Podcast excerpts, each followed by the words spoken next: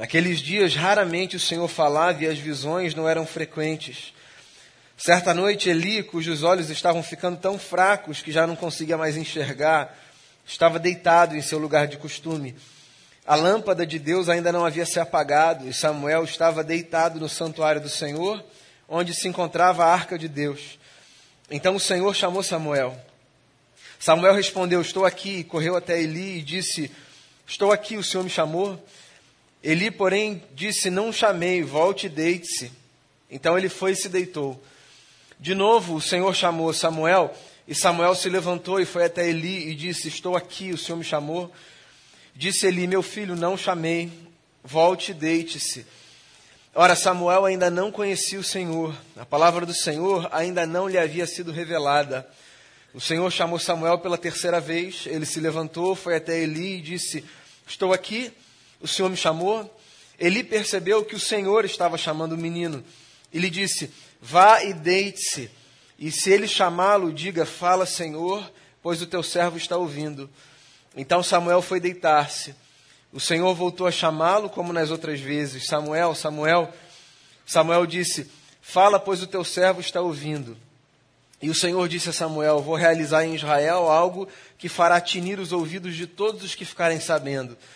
Nessa ocasião, executarei contra Eli tudo que falei contra sua família, do começo ao fim.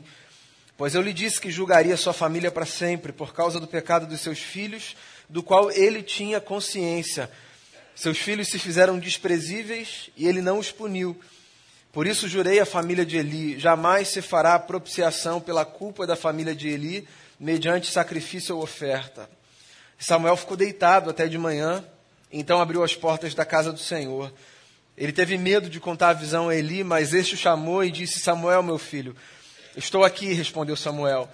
Eli perguntou: O que o Senhor lhe disse? Não esconda de mim, Deus o castigue e o faça com muita severidade, se você esconder de mim qualquer coisa que ele lhe falou. Então Samuel lhe contou tudo e nada escondeu. Então Eli disse: ele é o Senhor que faça o que lhe parecer melhor. Enquanto Samuel crescia, o Senhor estava com ele e fazia com que todas as suas palavras se cumprissem. Todo Israel, desde Dan até Berseba, reconhecia que Samuel estava confirmado como profeta do Senhor. O Senhor continua aparecendo em Siló, onde havia se revelado a Samuel por meio da sua palavra, e a palavra de Samuel espalhou-se por todo Israel. Essa, como eu disse, é uma das histórias da minha infância. Tem uma memória afetiva nas histórias da infância, né? A gente se lembra dos tios e das tias da igreja contando, fazendo vozes, deixando a voz de Deus mais grave. Samuel, Samuel. As histórias da nossa infância, eu digo isso aqui, são na verdade as histórias da nossa vida. Porque na infância a gente aprende a ler essas histórias a partir de algumas categorias mais lúdicas. Mas a gente vai avançando na vida e a gente vai aprendendo que aquelas histórias que nos foram contadas de maneira tão lúdica, romântica, na verdade, são orientadoras para o viver adulto. Essa história é uma história linda, porque ela é um retrato bem resumido e bem desenhado da nossa jornada de fé. Ou eu ousaria dizer, do início da nossa jornada de fé. A nossa jornada de fé começa assim, com duas descobertas a de que Deus fala e a de que a gente pode aprender a ouvir Deus falar. Parece a mesma coisa, mas são duas descobertas. Deus fala e a gente pode aprender a ouvir Deus falar. Esse é o texto que fala da vocação de Samuel. Samuel foi um grande profeta em Israel. E Samuel teve, desde os seus primeiros dias, a sua vida consagrada a Deus. Tamanha era a vontade da sua mãe de que Samuel nascesse, de que ela pudesse ter um filho, já que essa era, humanamente falando, uma impossibilidade para ela, Ana. Quando essa mulher se viu grávida de um menino, ela fez a Deus um voto. Ela o amamentaria e, assim que possível, ela o entregaria para que ele fosse educado na casa do Senhor. Crescesse então aos pés de um sacerdote e passasse todos os seus dias dedicando a sua vida a esse exercício tão nobre das coisas de Deus. E Samuel, então, ainda menino, foi levado para esse lugar, para ser educado por Eli, que era um sacerdote, um homem experiente. Alguém que já sabia que Deus falava e como era possível ouvir Deus falar. A gente não nasce sabendo essas coisas. A gente não nasce sabendo as coisas, ponto. Né? A gente vai aprendendo. Pessoas nos ensinam muitas coisas.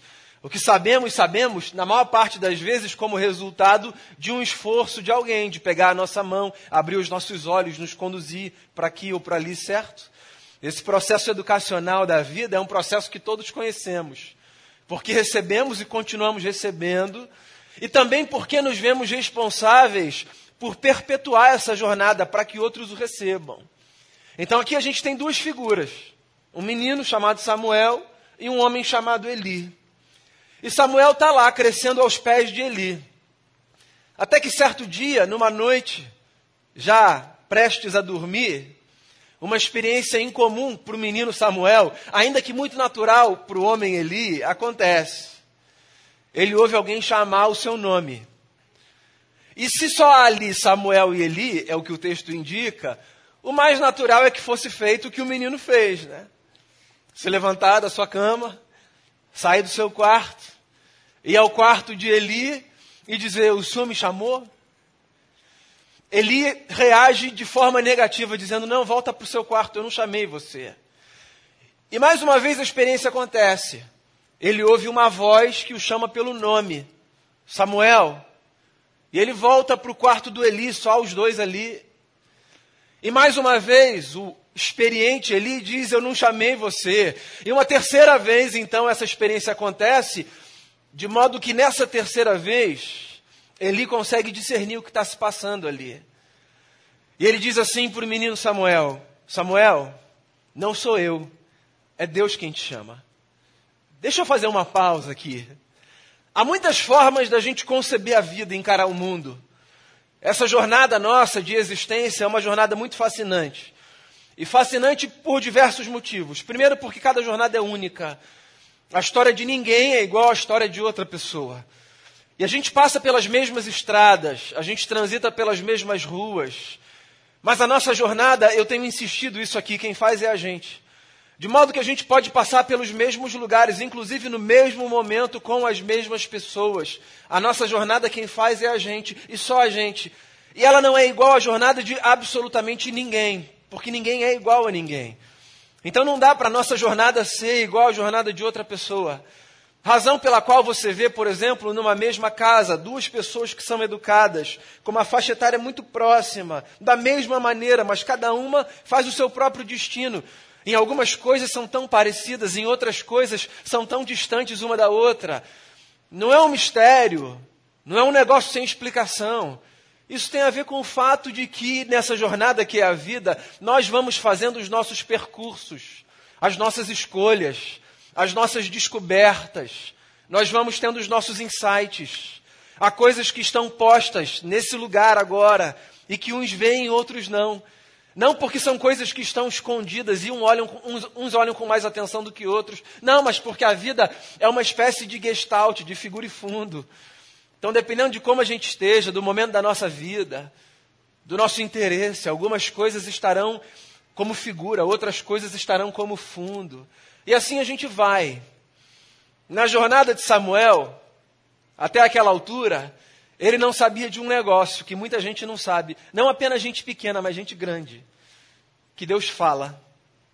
E esse negócio para a gente, que é gente de fé, sabe, nós que somos religiosos, esse negócio pode parecer uma espécie de beabá da vida, mas não é não. Sim, nessa fase da vida que a gente está, da vida adulta, tem muita gente que, um, escolhe encarar o mundo como esse palco maravilhoso da existência, mas que não pode ser contemplado por absolutamente nada nem ninguém que não seja aquilo que está aqui, coisas e pessoas. Então tem gente para quem Deus não é uma equação no mundo. E tudo bem, é uma escolha. Tem gente que resolve encarar sua jornada de vida desconsiderando essa figura de Deus como uma figura real, como uma figura possível. Então, por exemplo, nessa jornada, por essa perspectiva, tudo que se pode aprender, se pode aprender aqui entre nós, nas nossas trocas. E tudo que se pode perceber, se pode perceber aqui na matéria. Tem gente que faz a sua jornada desse jeito. E volto a dizer, tá tudo bem se isso for uma escolha da pessoa. As pessoas são livres para fazerem as escolhas que elas quiserem e enxergarem a vida da forma como elas desejarem enxergar. Da mesma forma que nós somos livres para fazermos as escolhas que nós queremos, enxergarmos a vida da forma como nós desejamos enxergar. Para que a gente avance, inclusive, enquanto sociedade, eu acredito muito nisso, é fundamental que a gente respeite esse direito. De um sujeito olhar e dizer assim: Deus para mim é uma equação. E de outro sujeito olhar e dizer assim: para mim Deus não é uma equação. Tá tudo bem. Eu acho que a gente pode conviver assim. Dá para a gente se respeitar desse jeito. E passar pelas mesmas estradas, cada um fazendo as suas próprias descobertas. Então tem jornada que é assim: Deus está fora. Está fora não porque foi deixado lá de fora, mas porque para aquele que faz a jornada, ele nem existe enquanto uma possibilidade, enquanto um elemento. Tem gente que está num outro lugar. E tem, muito, e tem muita gente religiosa que está nesse outro lugar que eu vou descrever aqui agora. Que é no lugar de reconhecer Deus como uma equação, mas de dizer: esse elemento da equação já se fez presente, mas hoje não se faz mais. Então, por exemplo, há pessoas que constroem a sua jornada encarando Deus como aquele que criou e que se ausentou. Então tem gente que olha para o pôr do sol no arpoador, tem gente que olha para a pedra do pontal ou para as experiências divinas da vida e diz assim: aquele que criou tudo isso é maravilhoso. Obrigado, Senhor, onde quer que o Senhor esteja. Sim, obrigado. Então tem gente que faz uma espécie de ódio à vida, de louvor à vida. Reconhece que isso aqui é resultado de uma inteligência que construiu o universo, seja qual for a forma pela qual ele foi construído na sua cabeça, mas que diz assim: agora ele se ausentou, ele está fora. Então, para essas pessoas, Deus pode ser testemunhado pelos seus feitos, mas não é alguém com quem se pode conversar, não, não é alguém de quem a voz se pode ouvir. Há ainda outras pessoas, e eu sei que eu estou sendo aqui muito simplista nessa redução de três possibilidades de existência. Há muitas mais. Mas há ainda um outro grupo, no qual eu imagino que a maior parte de nós aqui se encontre. Só uma suposição. Que é o grupo das pessoas que reconhecem que Deus é um elemento dessa equação, que reconhecem que Ele criou todas as coisas, mas que de alguma forma acreditam também que ele não apenas criou todas as coisas, mas interage com o universo criado e com os seres criados. Não apenas se revelando a nós no testemunho da sua criação, mas falando ao nosso coração na jornada da vida. Eu, particularmente, fiz uma escolha, ainda que ela seja uma escolha meio louca aos mais céticos. Eu escolhi participar desse terceiro grupo aqui. Escolhi mesmo. Aprendi isso e resolvi perpetuar na minha vida e ensinar para os meus filhos que essa forma aqui de construir jornada parece ser a mais interessante para a construção de sentido, para a descoberta de valores, para um senso de segurança, para uma estabilidade interna que a gente precisa. Eu escolhi acreditar que Deus não apenas existe, não apenas criou, mas que Deus fala. E a verdade é que, ou por escolhas filosóficas, sabe? Essas escolhas que a gente faz da Torre de Marfim, ou pelas experiências duras da vida, tem muita gente que talvez já até tenha estado nesse lugar de acreditar que Deus fala, mas que foi empurrado pelas circunstâncias, sabe? Para uma outra direção. E que diz assim: Eu não sei, hoje eu não acredito mais na possibilidade de Deus falar com a gente. E olha só, além do fato de eu respeitar, porque eu disse que a gente precisa respeitar a nossa forma de enxergar a vida, certo? Eu quero inclusive dizer que eu até entendo. Eu entendo. Entendo porque, um, a vida é dura o bastante para qualquer pessoa, para que às vezes a gente tenha essa sensação de que Deus não fala mais, de que Ele não está aí. Ela é. A vida dá para qualquer um, ninguém precisa ser sorteado assim, sabe? Carimbado. A vida é para qualquer um uma experiência dura o suficiente, ainda que maravilhosa, para nos levar para esse lugar de não acreditar mais no fato de que Deus fala. E tem uma outra coisa aqui que eu acho, pelo menos. Né? Não tem a ver apenas com o fato da vida ser dura e gerar no nosso coração uma espécie de casca e na nossa mente uma espécie de ceticismo.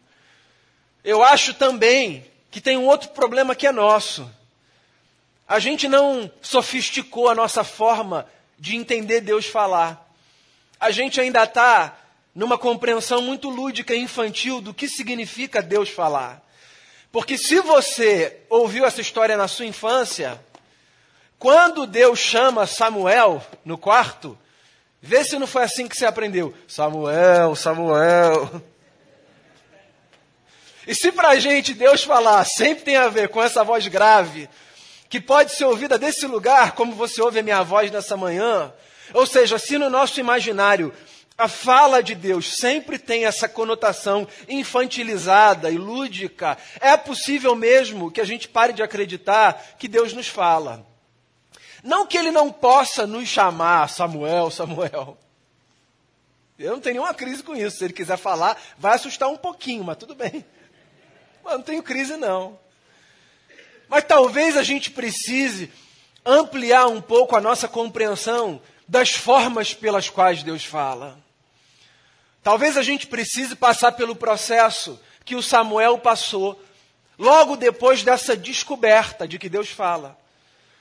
A gente precisa, penso eu, aprender a ouvir Deus falar. E eu acho muito bonito esse lugar do Eli na história, sabe?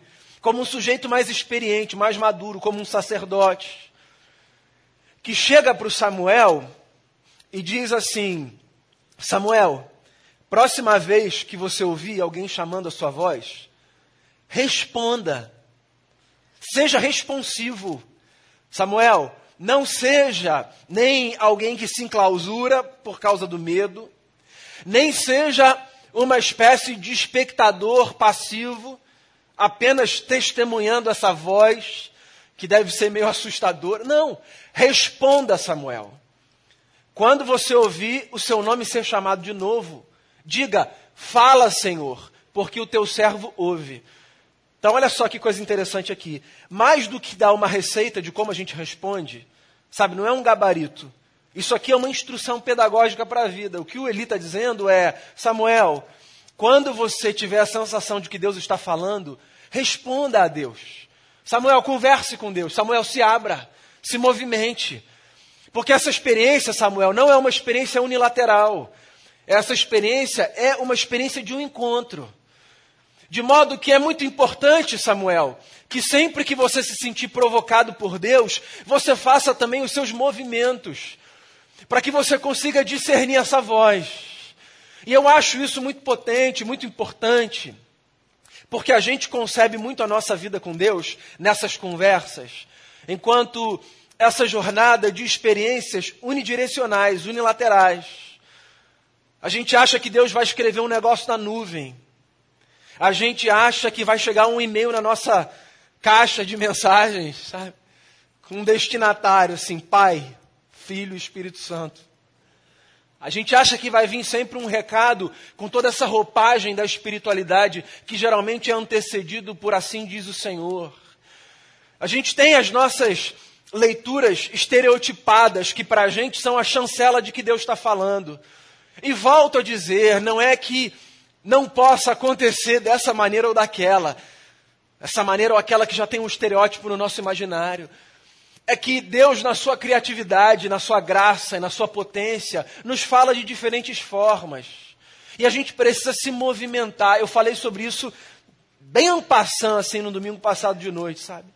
Sobre como a gente precisa sair para a vida com essa disposição de ouvir Deus falar onde quer que seja, ou da forma que seja. Eu acho que facilita esse nosso processo de escuta quando a gente sai para a vida de manhã dizendo assim: Cara, eu quero ouvir Deus falar comigo hoje. Por que, que eu acho que isso facilita a nossa forma de escuta? Porque quando eu saio com essa disposição de acreditar que Ele conversa comigo que eu posso ouvir os seus recados, é possível que eu preste atenção em detalhes da existência, que, se percebidos, eu posso reconhecer como recados de Deus para o meu coração. É muito fácil você vir para um espaço como esse, numa hora agendada como essa, diante de alguém que é um sacerdote religioso, institucionalmente, e dizer assim: ali Deus vai falar comigo. É muito fácil. Mas esse aqui é um exercício para a vida. Porque onde é que está escrito que Deus só pode falar com você domingo de 10 às 11h15? E através da figura de alguém que foi investido institucionalmente de uma função. Ou através de um repertório religioso que te é conhecido, cujas palavras são fáceis de você discernir, que já te apontam quem foi que disse. Por que não? Tentar perceber Deus a partir desses outros lugares e desses outros encontros e dessas experiências cotidianas e triviais. Por que não? Por que não acreditar, como disse o autor da carta aos Hebreus, que às vezes, sem saber, a gente hospeda anjos? O autor da carta aos Hebreus não estava dizendo que o Gabriel, sabe, o Miguel, aparecem na nossa casa assim voando. Anjo é mensageiro, literalmente. O que ele está dizendo é que nos nossos encontros, quando a gente se faz casa, foi a música que a gente cantou aqui no começo da celebração. Quando no nosso encontro a gente se faz casa de Deus, a gente se abre para que mensageiros de Deus apareçam na nossa vida. E se são mensageiros de Deus, eu imagino que estão trazendo recados de Deus. Fora do assim diz o Senhor, da caricatura, às vezes da maneira mais informal, recados que a gente precisa ouvir. Você já deve ter passado por uma experiência assim, não é possível de ir para um lugar e de sair daquele lugar dizendo assim: Deus estava aqui, eu nem sabia. Eu já disse isso aqui diversas vezes, né? Essa é uma das histórias, assim, que mais mexem com o meu coração. A história do Jacó, que acorda de um sonho e diz assim: Deus estava aqui, eu não sabia. Não sabia, ele estava aqui. Agora eu sei, porque ele falou comigo, mas ele estava aqui, eu não sabia. E essa história é uma história que mexe muito comigo, porque ela é um retrato da nossa jornada. Para quantos lugares a gente vai sem saber que Deus está ali? E a gente chega e Ele está lá. Essa é inclusive uma frase do Leonardo Boff, que eu acho fascinante. Ele diz assim: Deus sempre chega antes do missionário. Sempre. A gente vai para os lugares e Deus está. De modo que a gente não precisa esperar esse representante de Deus chegar, sabe? para a gente saber o que ele vai falar. Ele está falando, ele está falando, falando de diversas formas, falando através da natureza criada, falando nos nossos encontros, nas nossas leituras da vida. Agora, o que a gente precisa se perguntar é se há da nossa parte uma disposição para ouvir a sua voz. Uma disposição para aprender a ouvir a sua voz. Porque interesse de ouvir a voz de Deus, quem está nesse grupo aqui, ó, que eu descrevi antes, no geral, eu imagino que tenha. Essa é uma das coisas que eu mais ouço no gabinete pastoral. Pastor, cara, o que, que Deus quer? Queria ouvir Deus. Esse é um anseio nosso. Quando a gente descobre que Deus é parte dessa equação da vida, esse passa a ser um anseio nosso, certo? Ouvir Ele falar. Saber se o passo que a gente está dando é um passo sabe, que Ele está conduzindo, se Ele está abençoando. A gente quer saber desse negócio. Agora a gente precisa aprender esse caminho. Então está aqui Samuel, Eli, descobrindo que Deus fala, ensinando a ouvir Deus falar. E não é que Deus fala com o menino? E nessa história especificamente, Deus fala algo extremamente desconfortável para o Samuel e problemático para o Eli, né? Porque o recado para o Samuel, que é um aprendiz, sabe, das coisas religiosas, é: vá lá falar com teu chefe, que deu ruim para ele. Basicamente é isso. Vá lá conversar com ele, que assim eu avisei e agora a minha mão vai pesar sobre a casa dele. E para o Eli é essa notícia contra ele. E eu acho interessante, inclusive, o registro de uma história que fala sobre o fato de que Deus nos fala ser o registro de um recado que é não apenas por nós, mas contra nós. Por que, que eu acho isso interessante? Porque a gente precisa sair desse lugar da imaturidade de achar que todas as vezes que Deus vai nos falar, Ele vai falar para confirmar aquilo que está no nosso coração, sabe? A gente precisa de falas que nos tirem da zona de conforto. A gente precisa para crescer. A gente precisa de falas que sejam contra nós, para que em algum momento elas se tornem por nós. Não é isso? Tem confronto que a gente tem na vida que é muito desconfortável, desconcertante, faz a gente ficar com raiva de uma pessoa, faz a gente se distanciar. E aí depois a gente olha e a gente diz assim: melhor coisa que me aconteceu naquele momento foi ter sido sacudido daquela maneira. Bem, educação é assim, não é? Pensa na educação parental. Quem é o pai e a mãe que nunca disse assim para o filho: um dia você vai entender? Por que, que a gente fala isso? Ora, porque a gente sabe que há falas que são contra, mas que no fundo se revelarão em algum momento a favor. Elas já são a favor, o camarada que não percebeu ainda. E eu acho que na nossa jornada de tentar ouvir Deus e perceber Deus, a gente não pode abdicar de um negócio: dos recados de Deus que são contra nós, para que sejam em algum momento por nós. Por quê? Se tudo o que eu estou disposto a ouvir da parte de Deus é aquilo que confirma as minhas impressões, massageia o meu ego e valida as minhas intuições, então não é Deus que eu quero ouvir. É uma réplica da minha própria voz. certo? Uma história interessantíssima sobre isso. Livro do Gênesis, capítulo 2, Criação da Mulher. Lembra? Capítulo 1 a gente tem aquele texto poético que fala do homem que foi formado e que recebeu de Deus uma tarefa: classificar as espécies dos animais e, enquanto fazia isso, tentar encontrar uma companheira para si. Você pode ler lá, essa é a poesia de Gênesis 1. Daí em Gênesis 2 a gente tem a descrição da formação da mulher. O homem não encontra uma companheira para si, e o que o texto diz na poesia é que o homem cai num profundo sono e da costela do homem Deus faz uma mulher que é tão perfeita para ele que quando ele desperta do sono, ele diz assim: Afinal encontrei essa que é carne da minha carne e osso dos meus ossos. Ela é a minha auxiliadora idônea. Na verdade, antes dele a reconhecer como tal, o texto diz que o Eterno fala: Vou fazer para ele uma auxiliadora idônea.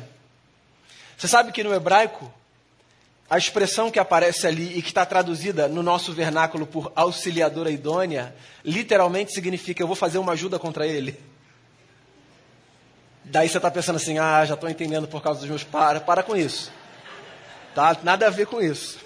Nada a ver com isso. É interessantíssimo isso. A gente não é ajudado se quem está do nosso lado, homem ou mulher, tá? Baixa tua bola aí, irmão. A gente não é ajudado se quem está do nosso lado só valida a nossa percepção de mundo.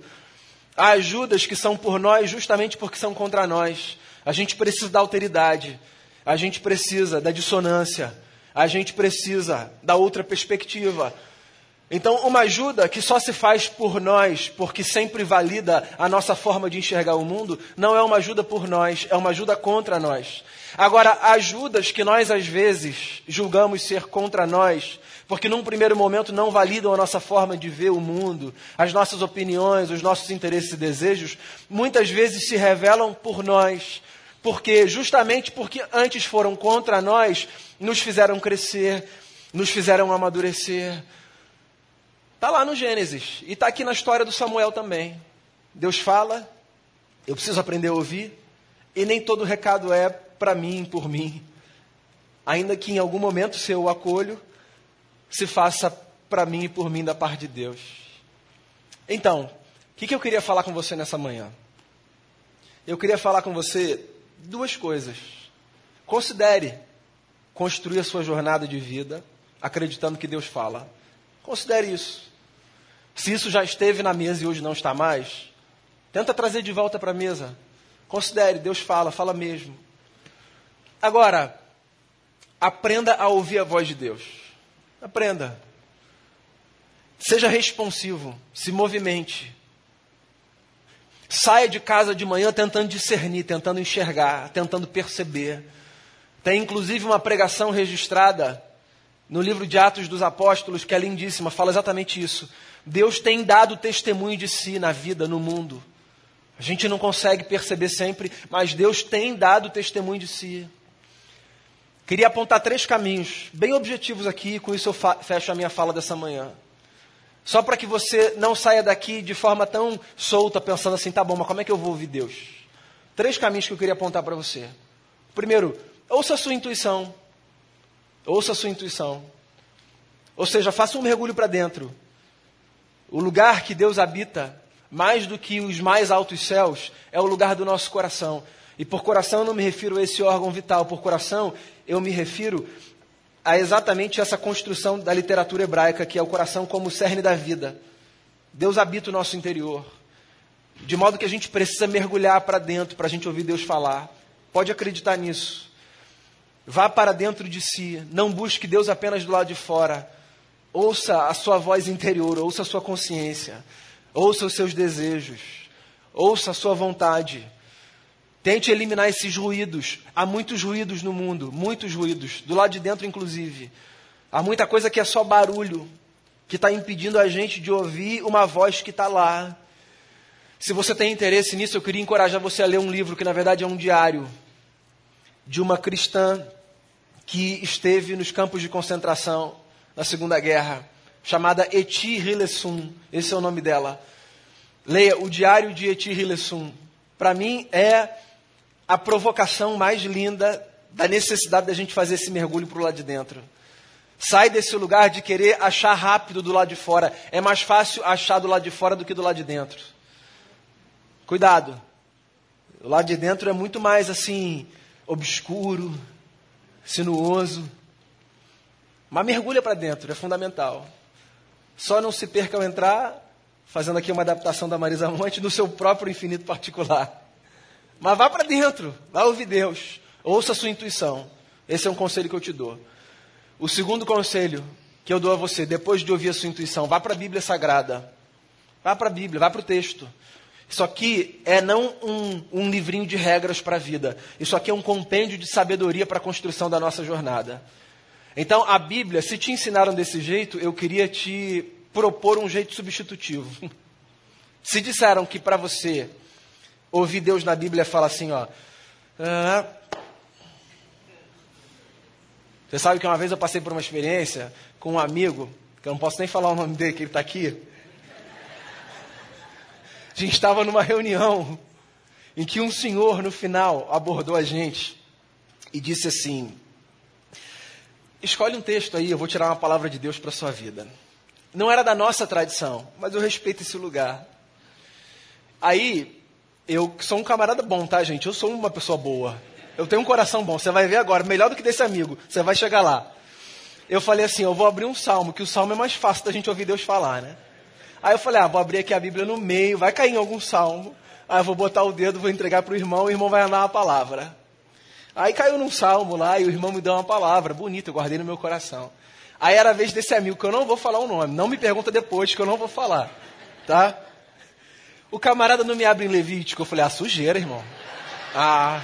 E você sabe que ele ainda falou assim depois, ó, agora tá difícil, né, pastor? Aí eu até saí de perto que eu falei, Deus vai dar alguma palavra para ele, ele vai ficar constrangido. Não é assim, sabe? Que a gente ir para a Bíblia não é dizer assim, ó. Ah, porque pode ser o oposto de tudo que você está imaginando. Não vai. A Bíblia não é um livro de mágica. A Bíblia não é uma caixinha de promessa. A Bíblia é um compêndio de sabedoria para a nossa jornada. Então, encorajar você a ir para a Bíblia é tente ir para os princípios que estão aqui. Você está afunilando, certo? Intuição, muito amplo, Bíblia. E o meu terceiro conselho para você, vá especificamente a Jesus. Nós chamamos Jesus de a palavra de Deus. Ele é o verbo de Deus. O prólogo de João diz isso. Que ele é o verbo que se fez carne. Então, assim, ó, vem da tua intuição, vá para o texto bíblico e vá para a pessoa de Jesus de Nazaré. Veja se isso se harmoniza com a pessoa do Cristo com a obra do Cristo, com os feitos do Cristo, com a ética do Cristo, com o olhar do Cristo. Porque das duas, uma, ou é o Cristo ou é o anticristo, entende? A antítese do Cristo. Eu quero seguir a jornada ao lado do Cristo e não da antítese do Cristo. Então faça esse caminho para ouvir Deus. Vá por aí, viver a sua vida, mergulhando para dentro, lendo a Bíblia e tentando encontrar Jesus. E fazendo então as suas escolhas e tomando as suas decisões. Deus fala com a gente. Nós somos o Samuel. E podemos ser também o Eli dizendo para as pessoas: está ouvindo alguma coisa? Será que não é Deus? Mergulha aí para dentro, lê o texto e tenta encontrar Jesus. Vamos fazer uma oração? A gente já vai se aproximar da mesa, mas eu queria que antes você fizesse uma oração.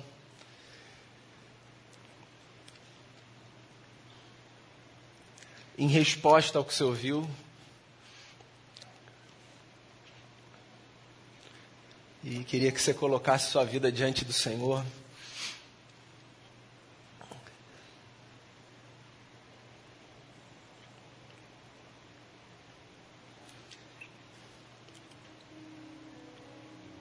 Senhor, a gente está aqui diante do texto, a gente está aqui diante de Ti.